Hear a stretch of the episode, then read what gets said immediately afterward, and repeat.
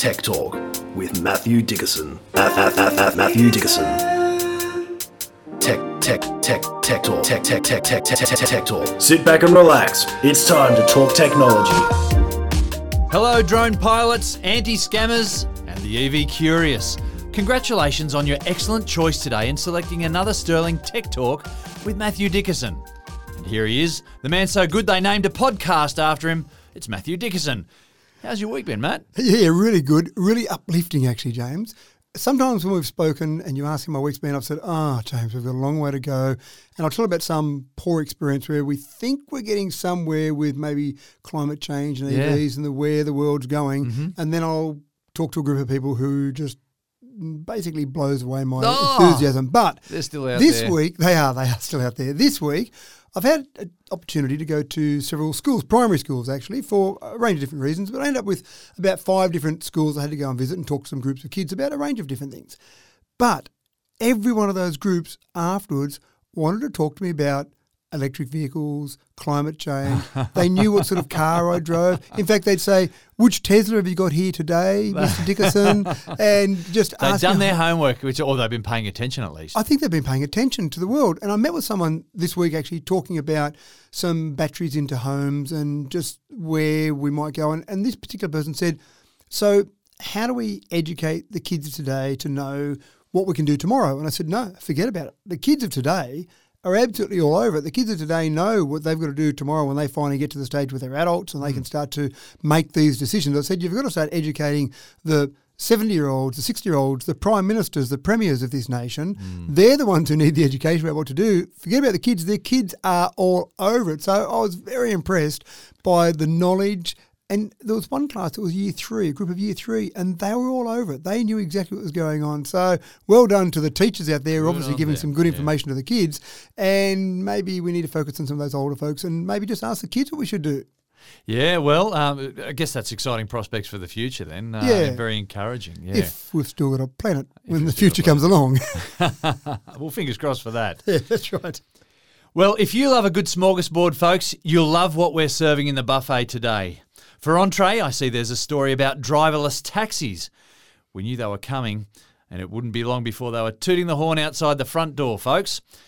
And for some main course, we've got a story about getting fresh water from seawater at just the push of a button, which may just relieve some urgency about the freshwater crisis of the modern age.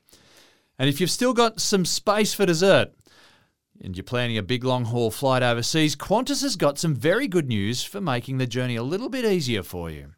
But let's start off with a tasty little hors d'oeuvre for you now. Do you remember years ago when people talked about the future of entertainment and the big ticket item was smell-o-vision? Still hasn't happened yet, which is probably for the best, in fact. But VR, the VR industry is nevertheless still striving for the complete immersive experience, and they are now reaching for the touch experience. Matt, is this heading into dangerously creepy waters? He asked worriedly. Well, I actually want to go back a bit, James. I like the idea of smell-o-vision we've talked about before. You do like it, But I always wondered, yeah, wh- what, remember the old scratch and smell, the T-shirts Yeah, you yeah, could get, yeah, the scratch and and the smell? stickers, So surely we can do something like that and bring that into some sort of immersive experience. Except you have to keep topping it up, wouldn't you? Because a scratch and smell only lasts until you scratched whatever was on there. But you've got to get out of that comfy lounge seat and walk up to the screen and go and scratch Yeah, it. That's and true too. What's, what's that? Maybe it comes with an accessory, a lounge accessory that you have next to the lounge. The long arm, the, the arm that we used to use to change the channel instead of having a remote control, That's- maybe could be used the as one, the but, scratchy. but scratch your left arm of the sofa you're sitting on now and make it Oh, one right, smell, and okay. the right arm for a different one. Plug so- your telly into the lounge chair. Who knows? Anyway, that's not what this story's about, but interesting. So we've got VR accessories, we've got VR headsets. That's fantastic. They are very immersive. In fact, I feel scared or sick or a whole range of different things when I'm playing in one of those. yeah, it's it's it's kind of it, it's worrying, I reckon. But anyway, we'll, It is. That's another story. And this is just a quick warning to one of my daughters to tune out now because it involves spiders. So Ah. tune out now. She hasn't got a great love of spiders. but we're now trying to get to the stage where you can feel with these VR devices. So when you think about feel, you think maybe it's got something that comes out of it and brushes against you, which again, I've been playing with people with VR headsets and you grab them at just the right time and it does put their heart rate through the hmm. roof. But this is actually using something slightly different. This is using ultrasonic sound to make it feel as if you're doing something or feeling something, and it's directing it specifically at your lips. And the reason it's going for your lips is they're quite sensitive. So if you look at, say, your leg, the number, or your thigh muscle, the number of nerve endings per square centimeter, centimeter is fairly low.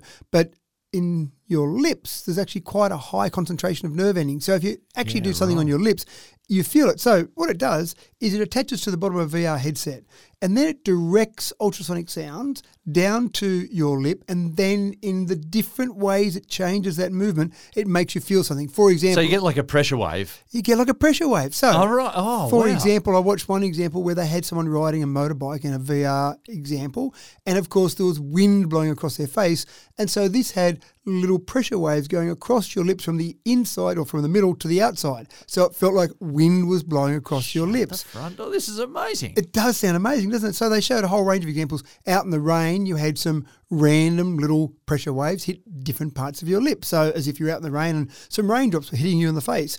The one that my daughter would absolutely freak out at was there was one VR example that I watched where you were going through a whole range of spider webs and spiders. Ah. yeah, And then so it had fast, quick, random movement across your lips. And watching one person playing it, actually they were starting to brush away their lips because they thought there was a spider on there. Because everything they're seeing, all their senses were telling them you've got a spider on you. They're watching the pictures of spiders dropping down. They're feeling it in Yeah, this right. some sort of strange You way. You have just killed it for all your arachnophobes, and there's a lot of them out there. There are a lot of They them don't out want there. anything to do with this That's anymore. right. So that sounds incredibly scary, but incredibly clever as well. And by doing a range of different motions, the developers of this believe that they can come up with a whole range of different feelings on there. Probably the main thing that they can't do is have more than one sensation at a time. So it's a pressure wave, Ah, okay, yeah. but not a whole range of pressure waves because it seems to basically nullify the effect. So it's really just a single point. Which brings me to the most important point is that you can't replicate with this a kiss. Oh, right. They Even tried to. on the lips. They tried to. They Yeah, tried okay. their All best right. to. Not for want of trying. For a range of reasons that we won't go into, they tried to replicate a kiss, but because that's too immersive, they couldn't get enough various feelings coming through ultrasonic sounds because it needed to be just a single point in time. So but, but they're only at the starting point, folks. Uh, it's- give it a year or two. there's a whole range of things I think that people could uh, explore there. But just watching it, it was it was quite incredible. It's really talking about mouth haptics, I suppose, is the area of research there. But it did look quite incredible. At the moment, you can't go and buy one of these. They're actually just strapping it onto the bottom of a VR headset, and then a whole range of sensors were directing down at the lips. there will be one before too much longer, though, you would expect, that would have it built into a headset, and then it would just direct that down to your lips And release spiders and release spiders. onto you. Yeah, right. yeah, it, it sounds quite scary, but it was quite it was quite impressive actually watching it. It was quite impressive. I actually haven't tried one for obvious reasons. You can't buy one, but just watching it and seeing how immersed people were with it, yeah, it, it looks pretty cool. Yeah, well, the world is about to get a little bit crazier. Now, the competition among social media platforms is super hot. There's no big li- headline there, but as each platform jostles for their edge, their distinctive hook, their unique angle, it, it seems that Snapchat has found theirs hovering above our heads. And they've launched a pocket sized flying camera drone for the perfect 2022 selfie. Matt, when in doubt, grab a gimmick, eh? Well, it's actually not that good a drone. So Yeah, Snapchat okay. have released a limited edition drone, a pocket-sized camera, but it's just designed to work with you and Snapchat. So if you want a really good drone, really good camera, some really good features, great battery life, etc., there are better drones out there. So hmm. don't get too excited by Okay. it. But if you really want to just have something that integrates seamlessly with Snapchat, you just sit there and say, I want to do a selfie, I want to do a video, whatever. Here's my Snapchat drone. It sits in about the palm of your hand, a little bit bigger than the palm of your hand. It takes off, follows you around, does the videoing or phot- uh, photographing that you want, and sends it straight into your Snapchat. So then you can, it doesn't go straight live. You can then look at it, edit if you need to, and then send it out to the world. So it really is designed to be so specific. And you, you say it's quite right. What you say is that the competition amongst social media organisations is huge, hmm. and they're all trying to get some sort of exam- advantage over the other one. So they want to come up with some new feature, some new killer feature, something that everyone wants. So they've got to have that social media version. So this is Snapchat's attempt to say, here's something that's better that no one else has got. You can take good old fashioned selfies with different types of drones, but then you've got to muck around and get it into that social media Yeah. version, whatever it And I wonder be. what sort of degree of control you have over where how this thing flies around you. I mean, you know, you operating the joysticks for a normal drone. Is this something that just tracks you, or Well, yeah, it's got preset flight paths that you can use. It can just track you. It can just do follow me, which is obviously a, a standard feature with lots of drones. So, again, I, think there's better flight drones out there, or better drones in general that you can take photos and videos with. But just being have that ability to go straight into Snapchat. That's it. I've done. Because sometimes it's a bit hard from a time perspective to muck around and get it right. Hmm. And you're on the go. You want to take another selfie. You want to do another quick video. You don't want to be mucking around editing and getting it into the right format and getting into the right program. So if it can be straight in there straight away, just use the Snapchat editing tools that are built into Snapchat then. So you can actually, say for example, look at the video, you can go in there, use those editing tools and then publish it and you're done. So it's designed to be quick and easy and to get that content out there. And one thing sounds like something I might get in a show bag though. Is it- probably right. Last. I don't think so. I don't think it lasts very well at all. But one of the things, and I'm no social media expert, but one of the things that I've certainly seen with social media seems to me to be it's not about high quality. It's not about making a Hollywood production movie. It's about getting content out there quick. That's right, quick and simple and and relevant and now and yeah, pumping it out a fair bit. So it seems to be this is just a nice simple way to get that content out there. Yeah. Quality and quantity. Yeah. Hmm. Anyway, moving right along. Total Recall, the 1990 futuristic cinema blockbuster, was set back in uh, well, set in 2084. Featured Arnie Schwarzenegger, if you remember. Was he was at his dramatic best, but it featured taxis driven by robots, which at the time seemed so outlandish it could only happen on Mars.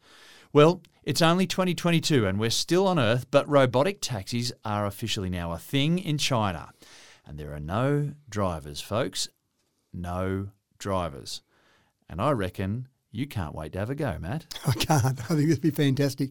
So both Baidu and Pony.ai have been operating their robo-taxi services in Beijing for some time. I'm going to say some time. That means I haven't researched it properly, but it means yeah, yeah, okay. it means some months. Time, yeah. That's right. Uh, some months, maybe even up to a year, with a safety driver in them. So you jump Okay. into a robo taxi now, and you say, "How you going, Mister Driver?" And they say, "Sure thing." And they turn around and have a chat to you. You go, "Shouldn't you kind of be watching where you're going?" No, no, it's a robo taxi. Everything's okay, but the law says you must have a driver in there as a safety driver, just in case you need to take over.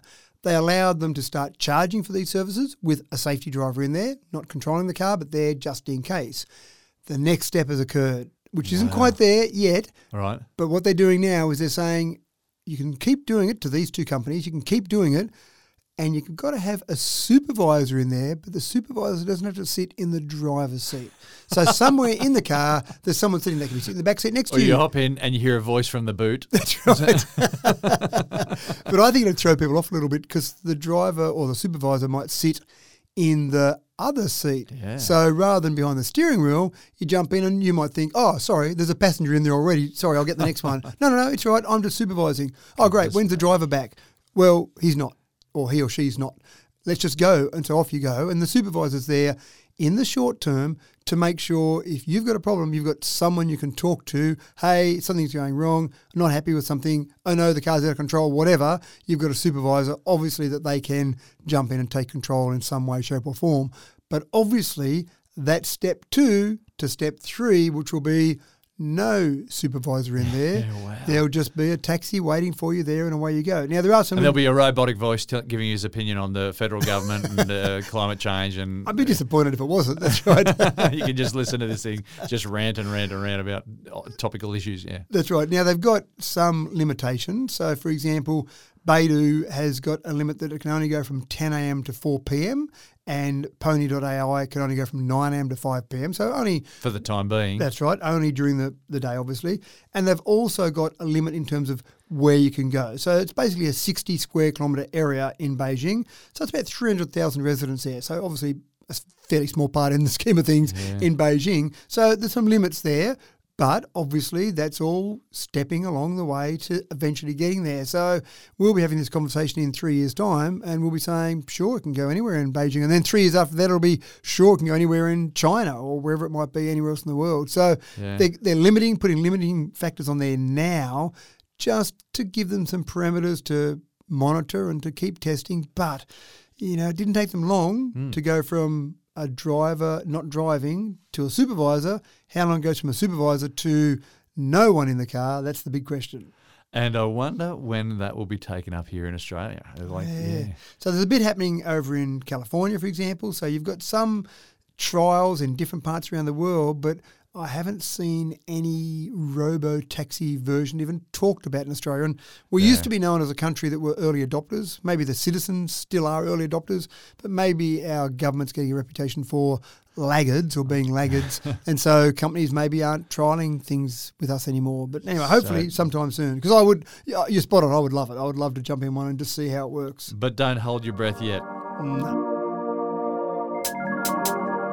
It has been predicted for a while among some futurists that access to fresh water will be the real currency of the future. With a planet rupturing at its seams from the stress of a human population that's set to cross the 8 billion mark about this time next year, the key limiting resource is access to fresh water.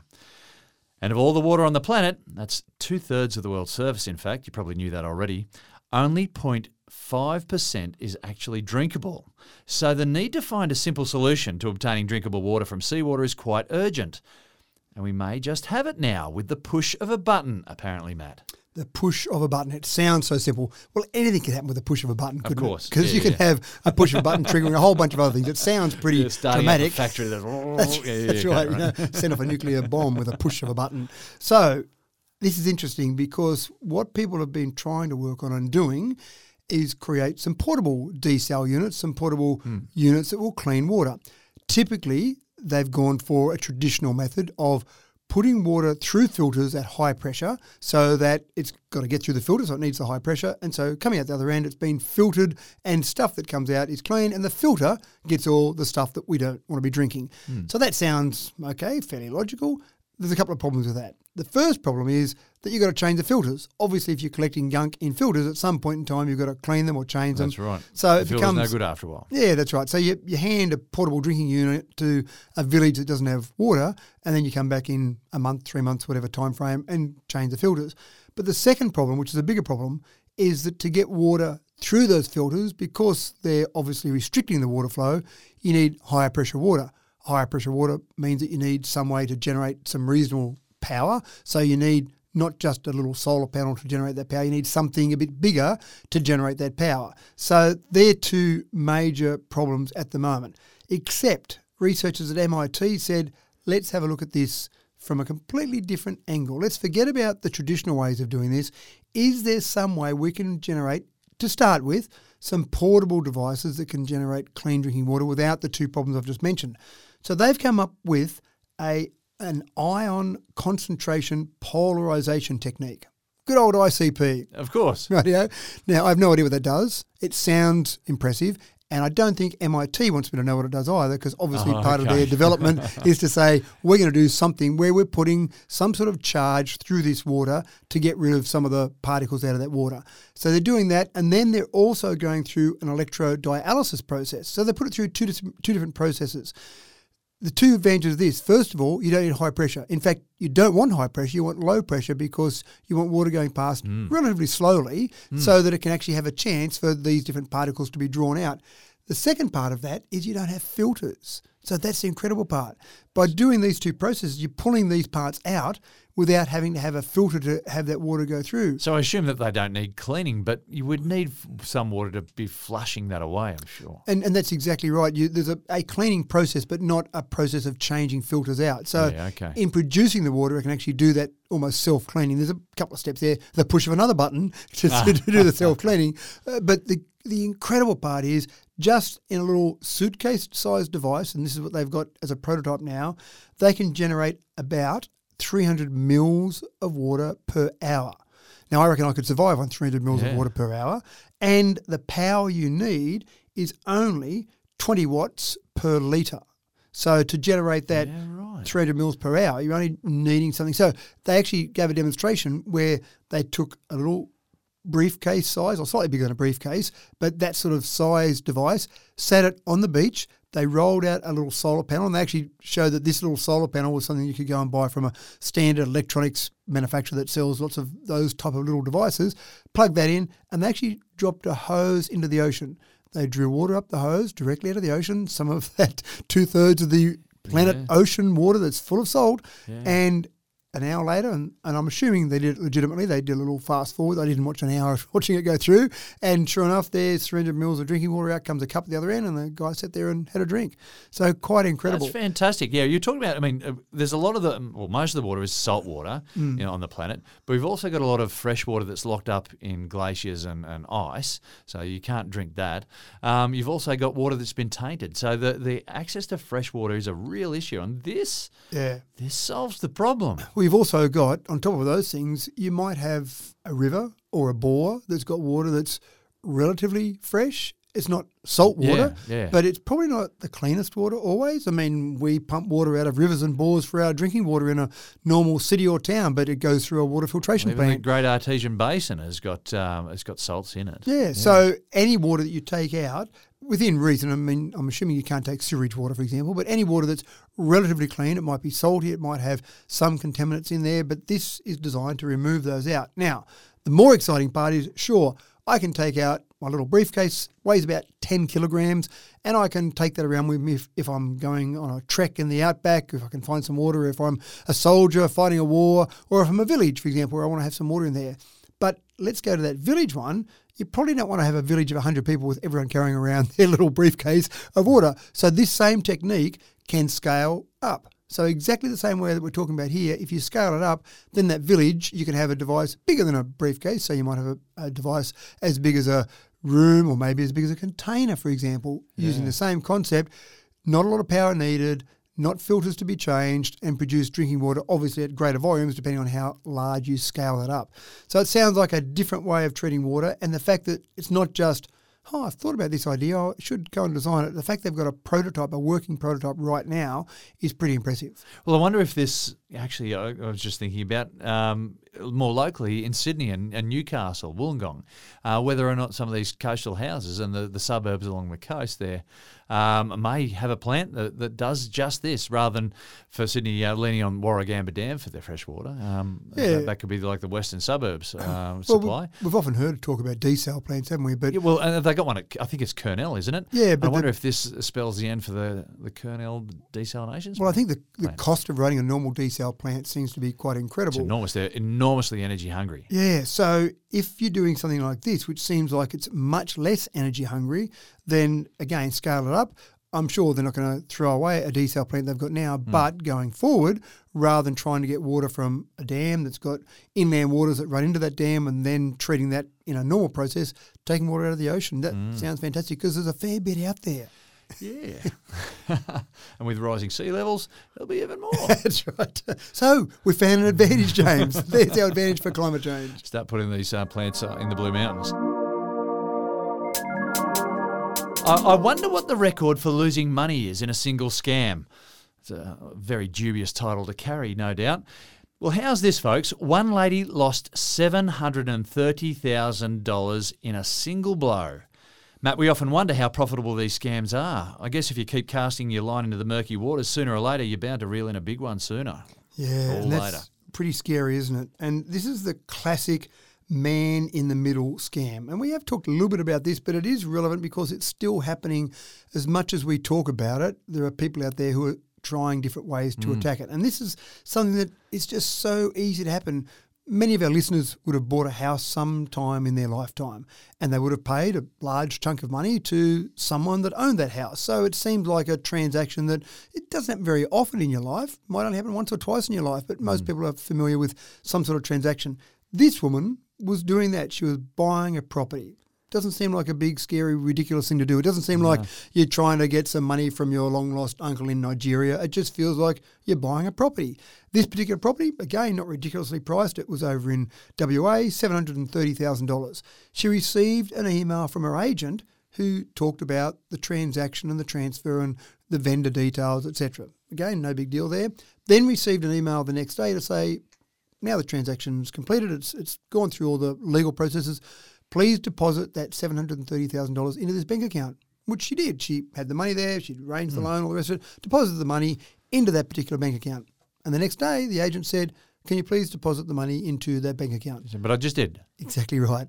No, you didn't. Yes, you did. No, you didn't. Yes, you did. Oh my gosh. I just feel the blood draining out of Oh, my head. Imagine that. This, yeah. yeah. we've just done this sort of thing recently, and um, just the fretting over the uh, the finance was amazing.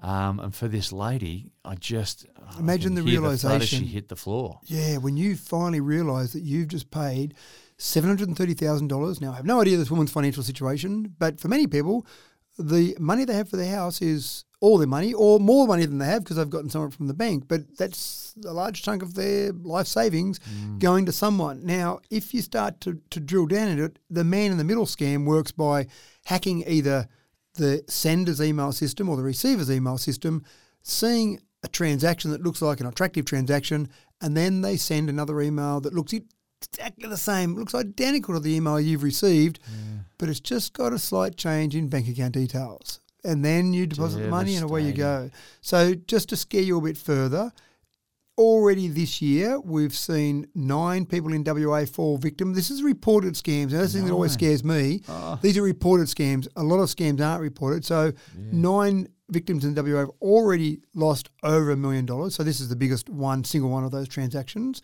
And there's 37 victims in WA alone last year that lost over a million dollars. And only two of those victims got money back. They got about $287,000 back. So the rest, over $700,000 ah, has gone. So it's a pretty scary thing, a simple thing to do.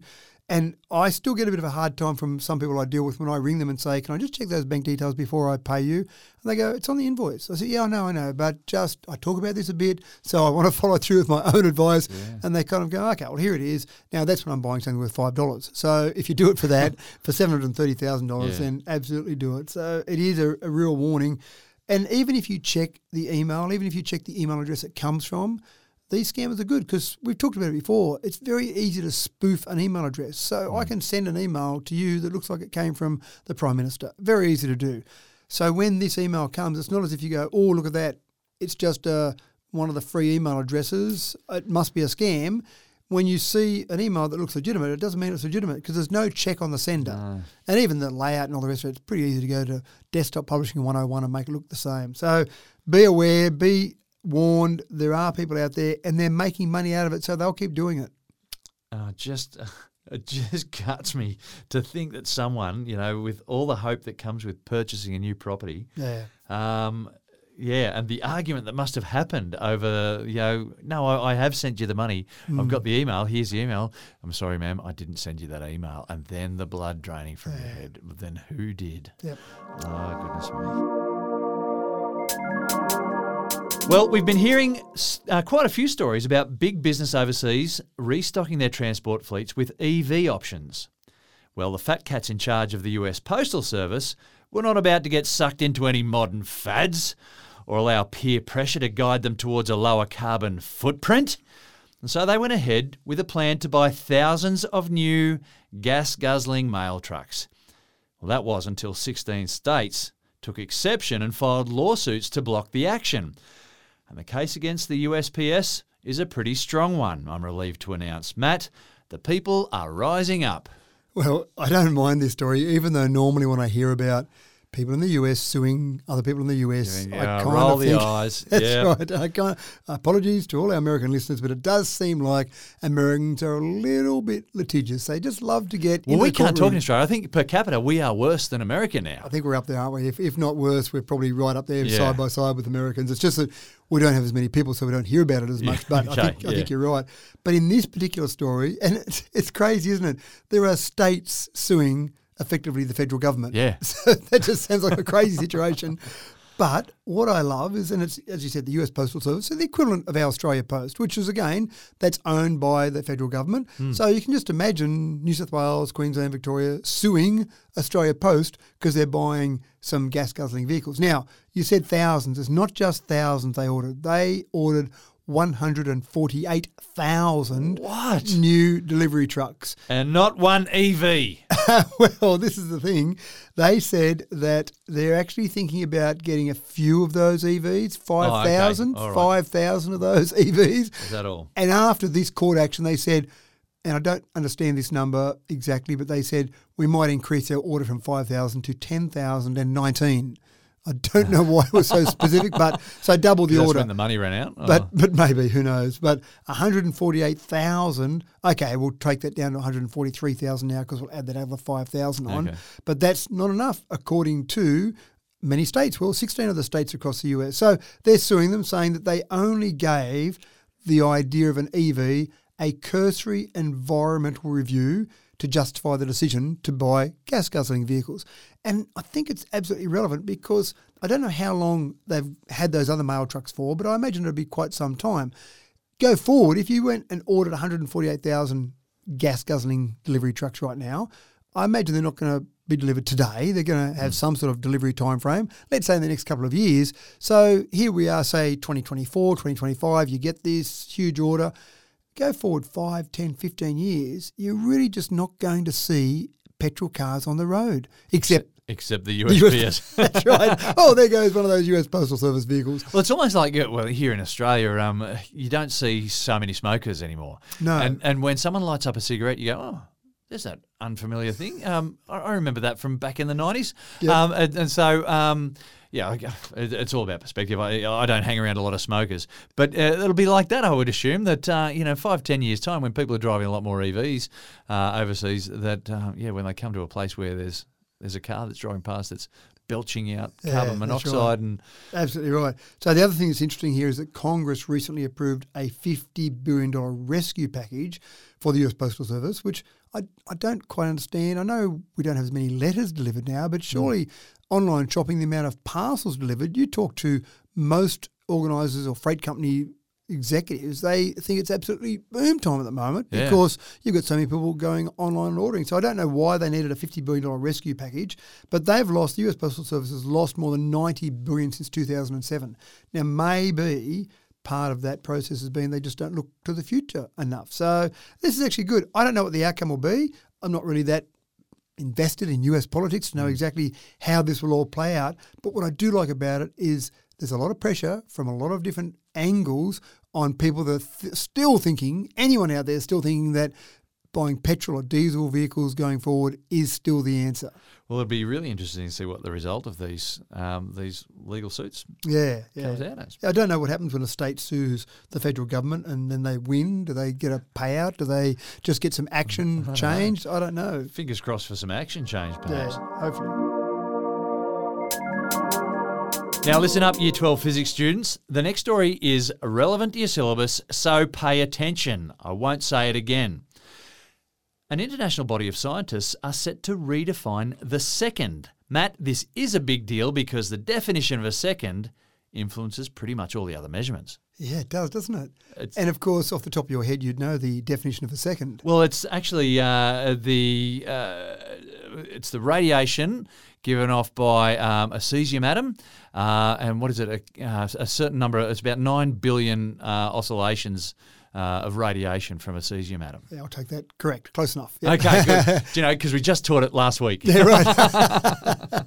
I'm impressed. So the cesium 133 atom, of course, and just to round up the number, 9.192631770 oscillations. Sorry, I should have got that. Yeah, no, but nine billion, I, I reckon that's pretty pretty damn close. So that's that's pretty impressive.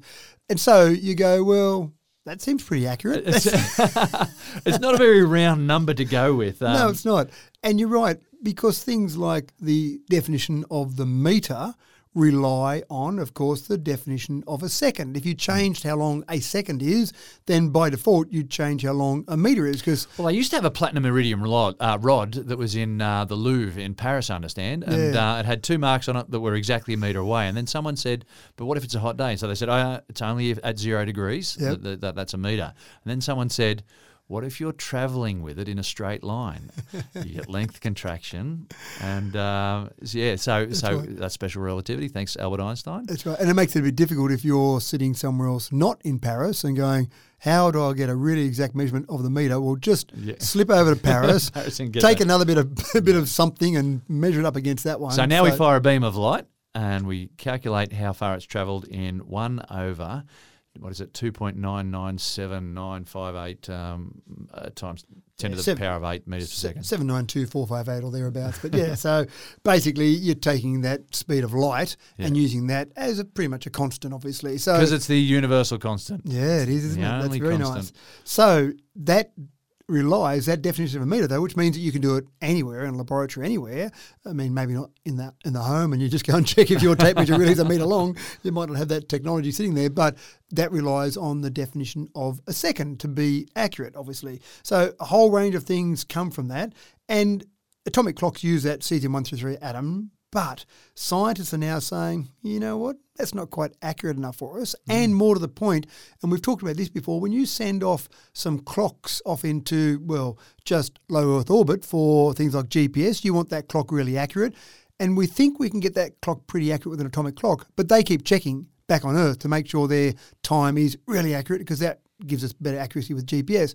But when you send off spaceships out into, say, Mars or even just to the far reaches of the Milky Way or wherever they might be going to, the further they get away, it gets harder for them to check back to Earth and make hmm. sure it's actually right. So we want to come up with something better. Now, there isn't something better yet.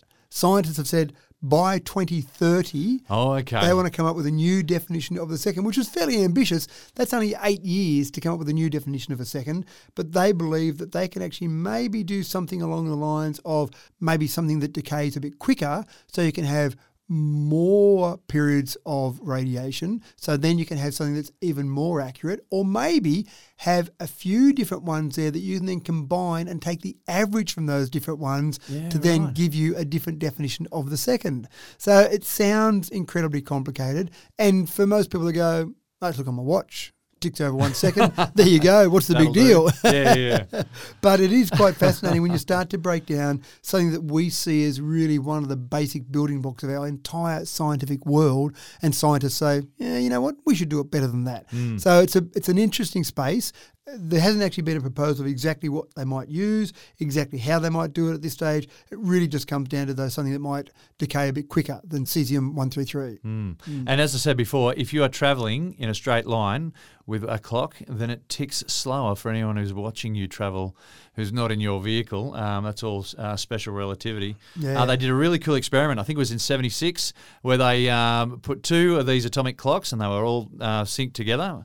And they uh, had them at a US naval base, and then they flew up one plane with the rotation of the Earth and one against the rotation of the Earth, and they had each had a clock on those as well. So these cesium um, clocks, and uh, the one that was flying with the Earth uh, was traveling the fastest, and so it uh, actually, when it landed, it was running at what was it about 280 millisecond, um, sorry, 280 microseconds slower Yep. than the clocks that were left on Earth. The one that went against the rotation of the Earth was about 86 microseconds, I think, from the top of my off the top of my head, um, running slower than the clocks that were back on Earth. So, um, And once again, pretty it cool took 60, 70 years for people to go, Einstein, he was right. Again, with some sort of experiment, because of course Einstein. Because Einstein just had thought experiments. That's right. He Yeah. just thought about stuff and went, I reckon that this is the case. Everyone went, what's that crazy guy on about? But amazing that 60 or 70 years later, you do the experiments that prove, which I think most scientists generally agree that Einstein was right. Yeah. But it's nice to actually do the experiment and say, just with the speed of that plane going around the Earth, that gives us that ever so small difference. And it's also evidence that uh, physics is a cool subject. Yeah, Get into it, folks. Thank you. Now, drone technology is also pretty cool. No arguments there. But it was, of course, only a matter of time before the bad guys latched onto it. And a bad guy drones, well, bad guy drones are now somewhat of a problem in the US. And current US law prevents law enforcers from shooting them down or interfering with drones. They need a plan, Matt. Maybe the only way to stop a bad guy with a drone is to have a good guy with a drone. That's one option. And I actually did a talk for a group of farmers. Uh, this is a couple of years ago now. And we're talking about a whole range of things. And then they said, what happens when a drone flies over my place? I'm a bit worried that someone might be looking at things to steal. And I started talking about some things you might do, and another guy said, "I just get the shotgun out and shoot it down." I went, well, "I'm pretty impressed." Well, you're not allowed to do it for a start. That's that's a minor problem. But I also said, "I'm pretty impressed if you can get a shotgun or a rifle and shoot down a drone that's flying, I don't know, 50, 100 meters above you as it's flying Careful, around." I've got a whole lot of listeners now. I reckon they're just thinking, "Challenge accepted." Uh, don't don't do this, please. It's illegal in Australia, definitely, and this story talks about it being illegal in the US. So don't go and do it. But given the fact that your bullet is obviously going to be going in, you know, it's going to be dropping to earth as you fire it up in the air. Yeah. The drone's sitting up above there. It's yeah, it sounds like a complicated thing to me. I, I don't think it'll be a very easy thing to shoot a drone down, especially if it's flying as well. If it's hovering, Mm. maybe maybe half a chance. But yes, you're You know, right. you got all these clay pigeon shooters out there with their shotguns. Now thinking, right, oh, you're yeah, on. they're pretty. Challenge. Clay pigeons are pretty close to you though in Yeah, relative terms. point. Yeah. So anyway, off the story slightly, but yes, at the moment, drones are used for a whole range of criminal activity. Dropping drugs into jails or even just doing drug deliveries is a common thing that drones are used for. Now, you might think in a jail situation that prison guards might go, hmm, what's that funny noise? There seems to be something dropping from the sky. But if you can't get to what it's dropped quick enough or you can't get that thing down out of the sky, it might still do what it's meant to do. In other words, drop some drugs into a jail, for example, before they get a chance to get rid of it or actually catch where it's being dropped to. So drones are used in a whole range of things. They smuggle things across the Mexican border, for example. So the US authorities can't shoot them down at the moment. In special circumstances, they've got permission, but again, it's pretty difficult. So they've come up with some technology, some uh, technology that basically is like a radio frequency jammer. Now, normally radio frequency jammers are illegal because they can jam lots of other radio frequencies that you might need to hear. For example, if you start blasting up into the sky, there might be some planes up there that might mm. need those radio frequencies. So normally they're illegal, but they're getting things that are like a rifle in terms of their accuracy and they jam directly on that site. So you've got a very narrow beam of jamming. Suddenly there's a drone So it's like around. a laser, and a laser is just uses light, which is uh, you know one form of electromagnetic radiation. Yep. Radio waves is just another form. So it's a, a laser for radio waves. they block exactly right. They block the radio, the uh, communication between the drone and its operator. So Right, the wow. operator's going on flying it, going, "All right, I've just got to get over there and drop my. Hold on, I've lost control of it now because someone's pointing a radio jammer at it." And so you're not worried about jamming other things around that might be needed because it's not going just everywhere. It's going like a rifle, very focused and aimed at that particular drone, and then that jams that drone effectively, and that drone is useless to anyone. So fascinating technology, and this will be given again. This is the problem. This will be given legal status and the tools given to authorities in the US. But of course, as soon as there's something for the good guys to use, Yeah. the bad guys probably will get onto it as well. So they might be able to use it to stop good guy drones out there from a bad guy perspective. But at this stage, hopefully, only the bad guy drones will be attacked with the good guy rifle like jammer technology. For the time being, the good guys have got the upper hand, perhaps. Yeah, yeah, maybe. but it does sound interesting, doesn't it? Firing a little rifle like jammer at a drone. Sounds amazing. Now, if you were watching the news lately, you may have seen the new Qantas plans for the super long haul flights Sydney to London, London, London to Sydney, or Melbourne to London, and vice versa, that are set to become a common thing very soon. The big A380s there. Now, I don't know about you, but there are not very many pleasurable things that I like to do for 20 hours straight, let alone sit in a confined space with 852 of other people who are not necessarily my friends. Thankfully, flight engineers understand this and have decided to create well-being zones for those ultra-long flights and save people from going stark raving mad, Matt. Well, there's a couple of things there. I will talk about the well-being zone, but I want to talk about just this whole concept of being up in the air and flying such great distances. And so you talk about all those people that may not necessarily be your friends. After 20 hours, I think they would be, James. You'd have at least hopefully one. BFFs, obviously, everyone on that plane. But it, it's just, I think we've done an incredible job in plane technology. So it was only, only back in 1903 when Orville and Wilbur first flew that flight on that first hmm. day near Kitty Hawk, their best flight was about 260 metres. So a couple of football fields, a bit more than a couple of football fields. So not very far, but pretty exciting day. That was 1903. You don't have to go very far forward. You start to get to the first commercial flight, hmm. 1914. A flight was 34 kilometres. So that was it. The first one you can go and buy a ticket onto 34 kilometres, not far. but it jumped pretty quickly. 1934, you had a 1200 kilometre flight. You go another 10 years forward, you had a 5,700 kilometre flight. The magical 10,000 kilometre mark was hit by 1967 and that was with a, a, Boeing. And then Boeing kind of jumped all over the place after that because the 747 came out, mm. and that just kept breaking record after record. So they had a 12,824 kilometre connection from New York to Johannesburg in 1991. Then by 2001, they cracked 13,000 kilometres. So now here we are, and there was a bit of a pause because you had a couple of problems. You had fuel prices going up and you had a little GFC that kind of threw a spanner in the works there. I'm ignoring a pandemic as well, but yeah, back in the late 2000s, early 2010s, you kind of slowed down some of that. By 2019, things were back on track and going very well. That's when Qantas did some of these test flights, and they were using planes now. Instead of aluminium, you've got composite planes. So these are things mainly carbon fibre is the sort of material, but those sort of composite materials and they're using, I mean, first of all, we've used aluminium in planes for a long time because it's lightweight, it's strong, and it resists corrosion. So, aluminium, for example, is about a third the weight of steel. So, that's mm. good to get all that bulk up in the air. But now we're going for composite materials that reduce the weight even further.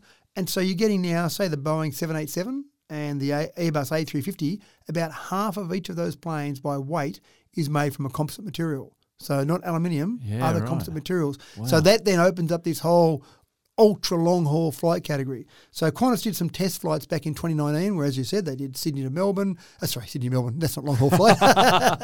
Sydney to London. Well, depends on what carrier. Yeah, yeah true. Sydney to New York, for example.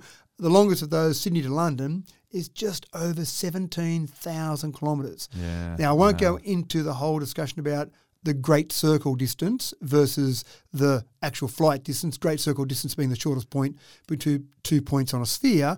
But sometimes they'll fly longer than that because they'll have to go up away from the sphere, so they're making a bigger sphere, mm. and then they'll fly in jet streams, for example. So a 17,000 kilometre. Well, there's jet streams. There's also the rotation of the Earth as well that they've got to consider too. But anyway, yeah. yeah, but you're probably mainly in the inertial frame of reference of the. Oh, of course. No, yeah, around. what am I saying? So, yeah, yeah sure. but jet streams make a big difference. But when you start talking about the Great Circle distance, which is what I'm basing on, 17,000 kilometres, that's a long way. Mm. So they did some test flights. And then this is getting to the point that you made about this whole health well-being zone on the plane. They actually hooked up some people to a whole range of sensors, checked them before they flew, checked them during these flights, these incredibly long flights, checked them afterwards for a week or so afterwards to see what health impacts being up in the air for 20 hours. 20 hours, yeah. James. Oh, I think they needed some psychiatrists there as well. Are you mad? I once had a long haul flight from Sydney to uh, LA and the video system was down, uh, so we couldn't watch movies. Um, what we got to watch was the airplane crossing the Pacific, that little, a little red line with an airplane like icon and on a blue background because there was no no topography it was just the ocean. And we did that for 15 and a half hours. When we hit finally could see the land approaching and a cheer went up. It was like funny thing to break the boredom. Well funny enough I Sorry. actually was on a flight one time when the video system broke down. It must be a common thing. But I actually said to one of the hosts look I'm a technician do you mind if I have a look at it? And I don't know why because you think hmm what a good setup for a terrorist to come along here. But they said sure thing because our passengers are going to go crazy. We had this James Eady on a flight previously, and he was going crazy with it. So they let me have a look at it. And, and, I actually got it going again for them, and that was money for my selfish reasons, so I could keep watching videos. But yeah, people were very relieved to see that going again. But what they've got on these flights when they start, now we're not talking about these starting until 2025. So it's a long way mm. from 2019. Obviously, the pandemic came along after that. But they did some test flights in 787s, but they've chosen the Airbus A350. So they've ordered those. They'll get to that point where 2025 they'll have these planes ready. But they're only going to have 238 people on there, so nowhere near the 800 okay. that some of these larger planes can possibly hold. But they've got a well-being zone, so in the middle of the plane, because they need one. Oh well, you would think so, wouldn't you? The testing from the health experts show that the impacts, the physical impacts on your body, not a lot different from 13 hours to 19 to 20 hours. It's really Okay. not great whichever way you go, but it's probably more that mental side of it. Deep vein thrombosis was probably the main potential impact on people. But the idea of the health zone or the well-being zone is so you can get up from your seat from whatever class you're on, first, business, economy, whatever. You walk down to this centre section of the plane, which is an area that you can just move around. I wouldn't go so far as to say exercise. There's no treadmill. There's no yoga mats and No, people like stretching no. and doing the lotus position or the. No, no downward dogs there in the middle of, middle of the Pacific Ocean, but they're just able to move around because normally, and I see people do it all the time, you'll see people get up and they'll walk around, they'll go down near the toilets and they'll stand on their tippy toes and all sorts of things. But it's pretty crowded sort of environment doing that. But this will just give you a bit of space until 238 people move into the space. Then it's pretty crowded. But the idea is to move around, give you some space to feel like you're just exercising, moving, doing something in there rather than just stuck in your seat the whole time. So it does sound incredible. I'm not I'm not sure. The jury's out in my mind. I'd try one once they start flying, but I'm just not sure. I, I kind of like the 13 hours flight, for example, still a long flight, but then you get a bit of a break. You might get off the plane, have a look around, look at the shops. It's just a breaking up the flight. Hmm. But then it sometimes takes you 25, 28 hours to get somewhere. Maybe it would be better just to take 19 hours, 20 hours just to get somewhere. Just to somewhere. break the back of it. Yeah, just to, to rip into it. So anyway, it sounds like a, an interesting concept. The main thing that I think is important from this is that you could watch on that one flight all nine installments of the Star Wars Skywalker saga. so, so that's Oh, one thing to look told at. My son that a couple of weeks ago, he just did that. Oh, did he Yeah, really? yeah, oh no! did he watch the two anthologies as well, or just the nine Did he watch the nine sagas? Star Wars? Yeah, oh yeah, well, yeah. I, my son had a party one time where he did something similar. Where he said to his friends, "We'll come around and we'll watch the three, the three original Star Wars movies." But they didn't last. They they, they started watching them and then started falling asleep. or got a bit bored, went out and did something else. So it actually wasn't successful. Well, so he, would you get through the di- director's cuts for um, the Lord of the Rings? Probably not. Probably not. need another flight. You need another- coming back. the Lord of the Rings alone is long enough, isn't it? so that that really sounds, from a technology perspective, I find it fascinating to be able to have a thing that you put up in the air for that long. Yeah. 178,000 litres of fuel that you need to put into that. That's a lot of fuel to say, there we go, we'll just keep burning that for 20 hours straight while that thing stays airborne. Well, I hope they've got something to keep the pilots occupied as well. Give them a bit of physical. Well, the actual Pilots Association chimed in on this, as they do. And I think they're going to add an extra pilot. Obviously, they've got a couple of teams of pilots, some having a sleep, some flying, but they've got an extra pilot I'm sure they want to add into this just for a, a different rotation. So, yeah. Yeah. you'd want to make sure that the pilots are going, oh, I'm 20 hours, a bit tired now. crap." Landing, what have I got to do now? What's out the window? Mm. And on that note, I've got to admit, I think I'm just about full to the brim, Matt. Pass me a napkin, please. And thank you for another cracking tech talk. I'm not sure if I'd um, entice anyone into a Snapchat uh, with that drone lure, though. I can't say I'm sold drone or no drone myself. no, let's just go for a good old fashioned high quality drone and then just spend the time and edit it. Do it properly. Yeah, yeah, commit, commit. Well, it's been a pleasure bringing you Tech Talk again for another week. I'm James Eddy, and we look forward to you tuning in again next week.